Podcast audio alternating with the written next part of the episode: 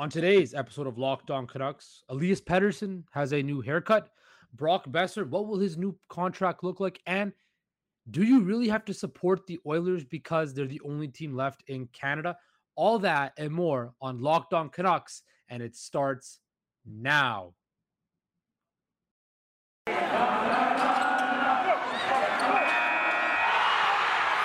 Your Locked On Canucks, your daily podcast on the Vancouver Canucks. Part of the Locked On Podcast Network. Your team every day. Hello, everybody, and welcome to today's episode. Tuesday, May the 31st. Yes, the final day of May is here. June is tomorrow. Summer is now here. The weather is going to get nicer. The birds are going to start chirping earlier in the morning and it's going to get more uncomfortable to sleep. Yes, I am Justin Pooney. You, of course, can find me at Twitter underscore process sports. I want to thank you for making Locked On Canucks your first listen of the day every day. We are free and, of course, available wherever you get your podcast services. As I mentioned, guys, interesting show we have today. Elias Pettersson has a new hairdo, as we all saw on Twitter or Reddit. Brock Boeser, I've explained yesterday what Bo Horvat's new contract will look like. And today, I'm going to look at what Brock Boeser's potential new contract will look like with the Vancouver Canucks. And seeing as the Western Conference Finals starts today, are we as Canadians obliged to cheer for the Edmonton Oilers? And it's going to unleash an epic rant of mine that I hope you all enjoy. So, but first, Let's start off with Elias Pettersson. If you were just looking on Twitter in the last, oh, I don't know, hour or so, pictures have circulated on Elias Pettersson's new haircut. Elias Pettersson now is taking the Patrik Allvin route and kind of, you know, as they say, went home. He buzz cut his head. Now I don't know if it's warm in Sweden right now this time of year, and he's just trying to, you know, keep his head nice and cool. Maybe his helmet was a bit snug and he wanted to fit a little bit nicer. But I fully embrace the buzz cut, bald look of Elias Pettersson. It makes him look a lot tougher, um, which I definitely agree with. Now, being as me, I struggle with hair myself. Uh, in certain aspects, I think it's important that Elias Pettersson uh, embraces it. I definitely he is stronger than me, um, but uh, that was kind of funny. We thought I put on Twitter that I would talk about his new hairstyle, and I just I thought it was kind of funny. So um, Elias Pettersson, I assume him to have his full Swedish locks back uh, come September or late August when he returns back to Vancouver. Uh, but let's go to another guy who is uh, very impressive locks of hair. Uh, Brock Boeser um, has one of the best flows, as the kids say, uh, in the league, and he's going to get a new contract, most likely with the Vancouver Canucks because he still is a restricted free agent, and the Canucks are basically going to be negotiating uh, with themselves. Um, unless a trade comes arise or something of that sort happens. But I don't think at this particular time we will see that transpire. But a 25 year old winger will become a restricted free agent. Um, and he currently has a whopping massive $7.5 million qualifying offer as a restricted free agent. So he could sign a one year, $7.5 million offer this year, next year, and then become an unrestricted free agent, which I don't think would be the way to go because a $7.5 million price tag would put him in the top 10 of NHL right wingers. Um, and when you look at Brock Boeser's season, it was his lowest points per game average at 0.65. He was normally averaging around 0.79. Um, and his points this year um, were essentially um, 27th best uh, among right wingers this past season. Now he was injured. Um, last year, uh, he when he led the Canucks in scoring, he was fifth in the NHL for right wingers. Um, so obviously the Canucks, you know, I think it's kind of become evident that the Canucks are going to keep Boeser. There's been reports of a bridge deal. Um, probably a two to three year deal, maybe even a four year deal. Um, so I was kind of looking at comparable contracts and where uh, one Brock Boeser would fit in to um, the realm. So you have guys like Jake Guentzel, um, Pavel Buchnevich, Anthony Mantha, um, all those type of guys, Andre Palat, you know, Gustav Nyquist over the last, you know, seven, five to seven years, uh, kind of players who, um, you know, had a similar points per game um, output as Brock Boeser. And the way I see it shaking down is this. I don't think, I think we all can agree Brock Boeser um, is not at that level where he can command a $7.5 million price tag um, at this particular time. Now, look, he had, you know, a decent year this year. He scored over 20 goals. Um, again, he's kind of just been consistent like that. We expect with his talent level, we kind of always expect them to get, you know, above 30, 30, 35. I know certainly when he first came in the league, many people thought that Best would be a consistent 30 goal scorer. Hasn't got to that point yet. Um, and quite frankly, it's kind of affected him in the sense where the NHL is a, you know, like what have you done for me uh lately league where, you know, if you don't put points on the board or produce what your expected amount is, it affects your contract status. And for Brock Boeser, kind of came at a tough time because uh, I don't know about a tough time, but he's still kind of in that restricted free agent period where, you know, he could sign those short term deals before he could study unrestricted free agency, where he can sign, of course, that mega, mega big ticket deal. Um, but going forward, I see Boeser potentially signing, you know, around a two to three year deal worth six, 6.5. Kind of what I was saying about Bo Horvat, except I think Horvat's going to get a longer term deal. And of course, Horvat would become an unrestricted eligible, unrestricted free agency eligible if his contract were to expire after next year. Um, and he, could, I think he could definitely command six, seven, almost seven plus in the open market for Bo Horvat. I think Brock Boeser would do the same. Um, some team would be dumb enough to offer them that much money. Um, but I definitely see Boeser kind of sticking around that, you know, that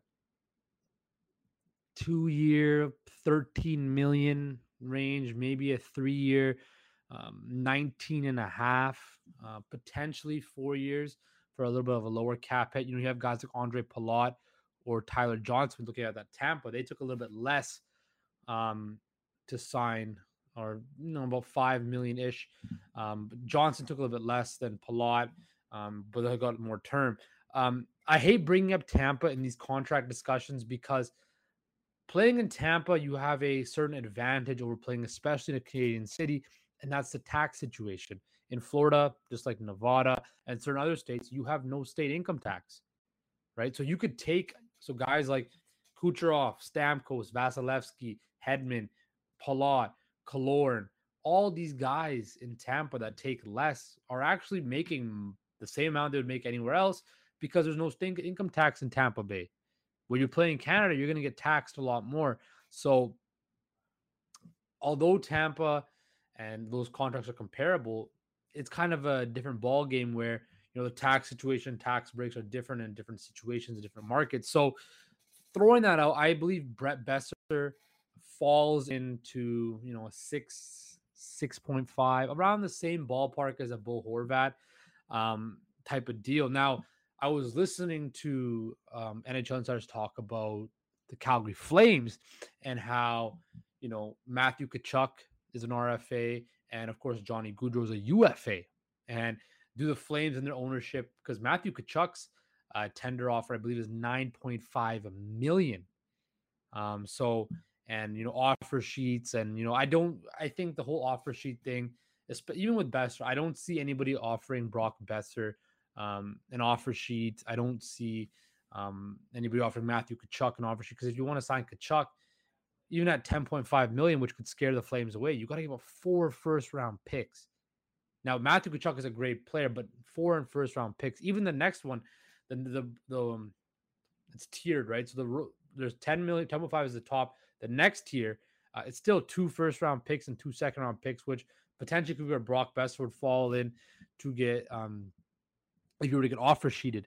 Um again, I, I don't see anybody potentially giving away two first round picks and two second round picks for Brock Boeser on the RFA train. So that is why I believe this whole contract situation with Boeser um, is going to be it's basically just the Canucks versus the Canucks how much do they want to go? Where do they want to go? Investor is going to have to sign because he has no technical rights. Now he could decline and, you know, the whole trade could happen, but we don't see that happening. So I see Boeser signing a two to three year deal, becoming a UFA after that. Um, for about anywhere between six, 6.5, 6.25, kind of around there, less than his qualifying offer, um, and getting that term. Kind of a you know bet on yourself type deal once again. Um, so that will be interesting to see how that shakes down.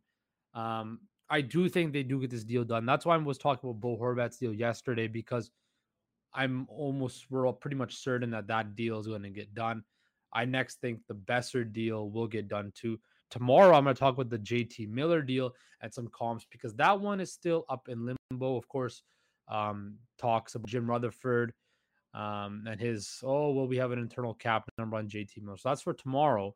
Um, but yeah, I just want to kind of explain the Brock Boeser contract situation compared to guys, you know, even like Jake Guentzel, um, who, you know, signed a newer deal, who was kind of on the same ballpark. He signed a five year, $6 million deal. Um, and then we have Palat 5.3, Mantha at 5.7. So I see Boeser at the top end of that, potentially six, 6.5 ish around there. Um, so that's going to be interesting shakedown. But I do think that deal gets done, a bridge deal.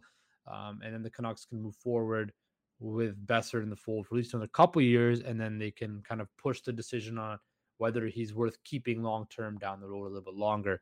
Uh, but coming up after the break, this is the main point, uh, main part, excuse me, of this episode is I'm going to talk about why us as Canucks fans don't feel the obligation to cheer for other Canadian teams during the Stanley Cup playoffs when they are the Canadian team standing. So stick around for that. But first, I want to talk to you guys about the lovely, lovely people at Rock Auto.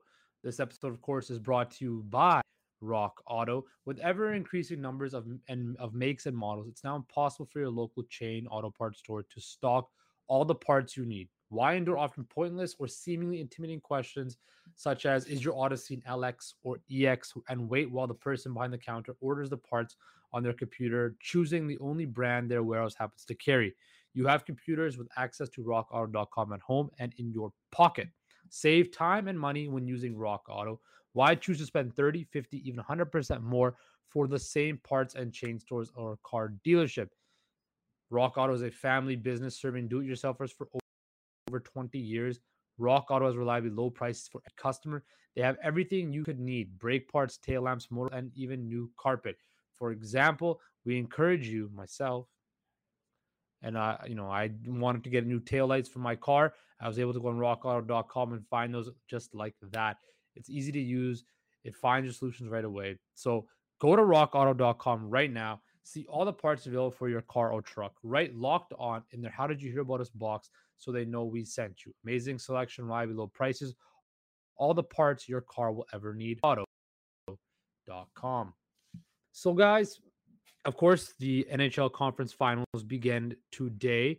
And quickly, I believe the NHL is Gary Bettman sitting in his office is up in New York, uh, having the time of his life, knowing that he has the New York Rangers, an original six market, uh, the biggest media market in the world, in his final four. The Rangers are an historical brand, have fans all over uh, North America. We have the Tampa Bay Lightning, the two time reigning defending Stanley Cup champions on course for their three-peat. Superstars like Nikita Kucherov, uh, Steven Stamkos, you know, Andrei Vasilevskiy, Victor Hedman, a big name franchise, of course, trying to go for a three-peat, as I mentioned, for the first time, for the first, excuse me, three-peat since the early 80s of the New York Islanders. Then on the West, we, of course, have the Colorado Avalanche, which have a young upstart team with superstars, the likes of Cale Makar, Nathan MacKinnon, Gabriel Landeskog, Mikko Rantanen, the great story of Nazem Kadri, these playoffs. So you have very interesting, juicy storylines. And of course, the Avalanche were one of the best teams in the regular season, taking on Connor McDavid, the biggest star in the game in Canada. And of course, his running mate Leon Draisaitl with Evander Kane, Ryan Nugent Hopkins, Darnell Nurse. Um, two excitingly and two teams that play exciting brands of hockey going at it. So Gary Bettman is probably doing cartwheels right now, jumping for joy about this final four they have going on. But the debate in Canada is are we obliged as Canadians to cheer for the Edmonton Oilers or excuse me are we as hockey fans in Canada obliged and forced to cheer for the Edmonton Oilers because they team left uh, and I think that's kind of bogus just because there's only one Canadian team left does not mean we have to cheer for the Edmonton Oilers. Now, disclaimer I want the Oilers to make it to the Stanley Cup finals because I believe it would be awesome to see the game's best in Connor McDavid um, in the, on the game's biggest stage. If Connor McDavid is playing in the Stanley Cup finals against either the New York Rangers, a historical original six franchise, or the Tampa Bay Lightning going for a three-peat, that will draw viewers to the game like no tomorrow. Leon Draisaitl again is one of the biggest superstars in this game. Having your best players play on the biggest stage just makes the game so much better. You look at the NBA Finals. We have an historic brand like the Boston Celtics with their young superstars like Jayson Tatum and Jaylen Brown. You have the Golden State Warriors with Steph Curry, one of the most recognizable faces in the sport, and the current dynasty of the Golden State Warriors. That is a big, big deal in the NBA, and likewise will be in the NHL. But sticking to the point at hand, I don't have to cheer for the Edmonton Oilers because they're Canada's team. I'm loyal to the Vancouver Canucks. I'm not loyal to the Edmonton Oilers. I'm a Canucks fan. I was born and raised a Vancouver Canucks fan. I don't care if the Edmonton Oilers are in the finals. I don't have to cheer for them. When the Winnipeg Jets made their run, I didn't cheer for the Jets. I didn't. I wanted to see Washington win because I wanted to see Alex Ovechkin win the Stanley Cup. Montreal last year. I didn't care that Montreal, you know, was in the cup finals. I wanted to see Tampa win back to back, right? You look at it, right? And people are going to say I'm petty and all this. Remember when the Canucks were in the Stanley Cup finals? Remember when the Vancouver Canucks were in the Stanley Cup finals and, you know, national media and people, national newspapers at that time were saying, Canucks Canada's team. No thanks. Or I kind of was cheering for the Bruins not the Vancouver Canucks. Yeah, we never forgot that. You know, when you, we're out on the West Coast, over the Rocky Mountains, we we we have to conform to when the Leafs come to town, have our games at four o'clock in the afternoon. Um, we nobody out east stays up and watches our games. People barely know our players, um, and quite frankly, why should we have to be cheer for other teams when they don't want to cheer for us? We had the best chance to win the Stanley Cup in Canada for the first time in a very long time. President's Trophy winners had the best team, the best players in the league on our squad, and Canada turned our backs on us because we had guys like Alex Burrows, Kevin Bieksa, Ryan Kesler, and people didn't like them. So, quite frankly, the whole notion that oh we as Canadians have to do the Canadiana thing and cheer for the Oilers. No, you don't. You cheer for who you want to cheer. If you want to see the Rangers win a Stanley Cup, by all means, cheer for the Rangers. If you want to see Tampa Bay get a three-peat, which would be a historical feat in itself in a salary cap era, by all means. If you want to see Colorado, Nathan MacKinnon, and the Avs return to the top for the first time in 21 years, cheer for them. I want the Oilers to win because I want to see McDavid win the Stanley Cup. I think he's the best player. He's playing head and shoulders above the rest. I want to see him play on the biggest stage and in the biggest games of the year. But I'm not cheering for them simply because they're Canada's team. That's not the case whatsoever. We are not obliged as Canadians to cheer for other Canadian teams. It's just that I just find that a biggest and stupid remark. So, um, and speaking, of, I was reading a funny article online explaining from a POV of a Leafs fan perspective of Vancouver, and I kind of want to touch on that as well because I don't, of course, I disagree with the whole thing. But first,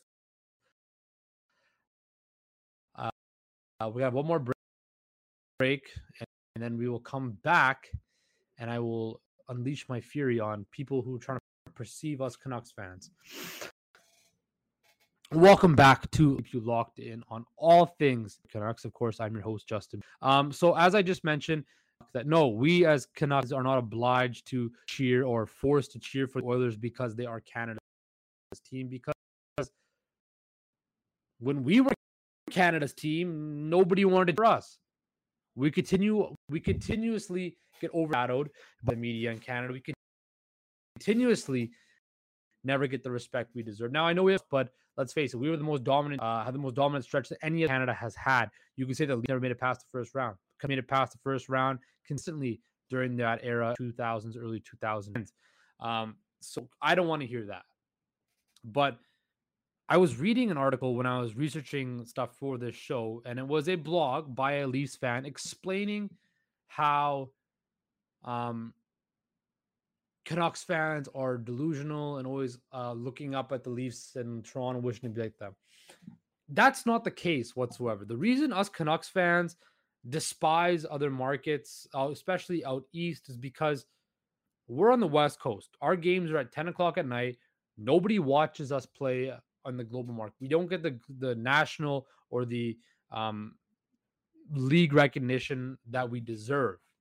You know, we have young superstar players, right? That we readily rarely get to about. Don't really get featured much, um, you know, uh, down south, and it's certainly fighting to prove that we are a global city. We are, you know, the we've been voted the best place to live in the world countless times. The weather's beautiful. The, the the landscape is amazing. Yes, it rains a little bit, but who cares?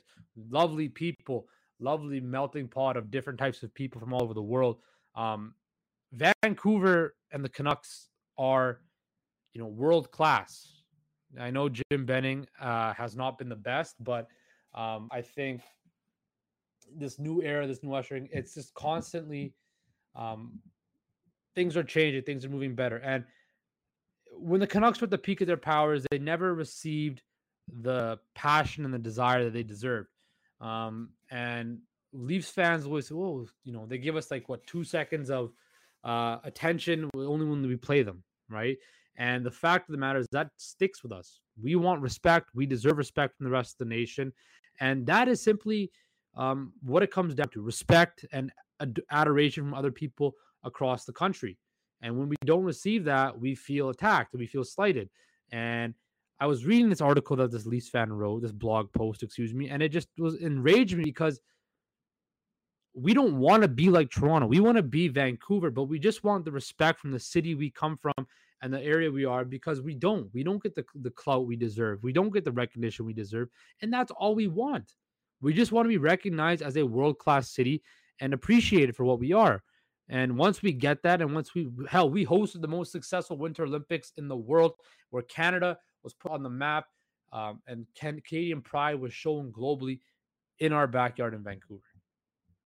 But still, we're always considered fast to out east of Toronto um, and stuff like that. So that is why us Canucks fans won't cheer for other Canadian teams. That is why we continuously complain about media coverage because we get forced Toronto stuff down our throat, and we want to be shown the respect that we deserve as a sports city. Simple as that.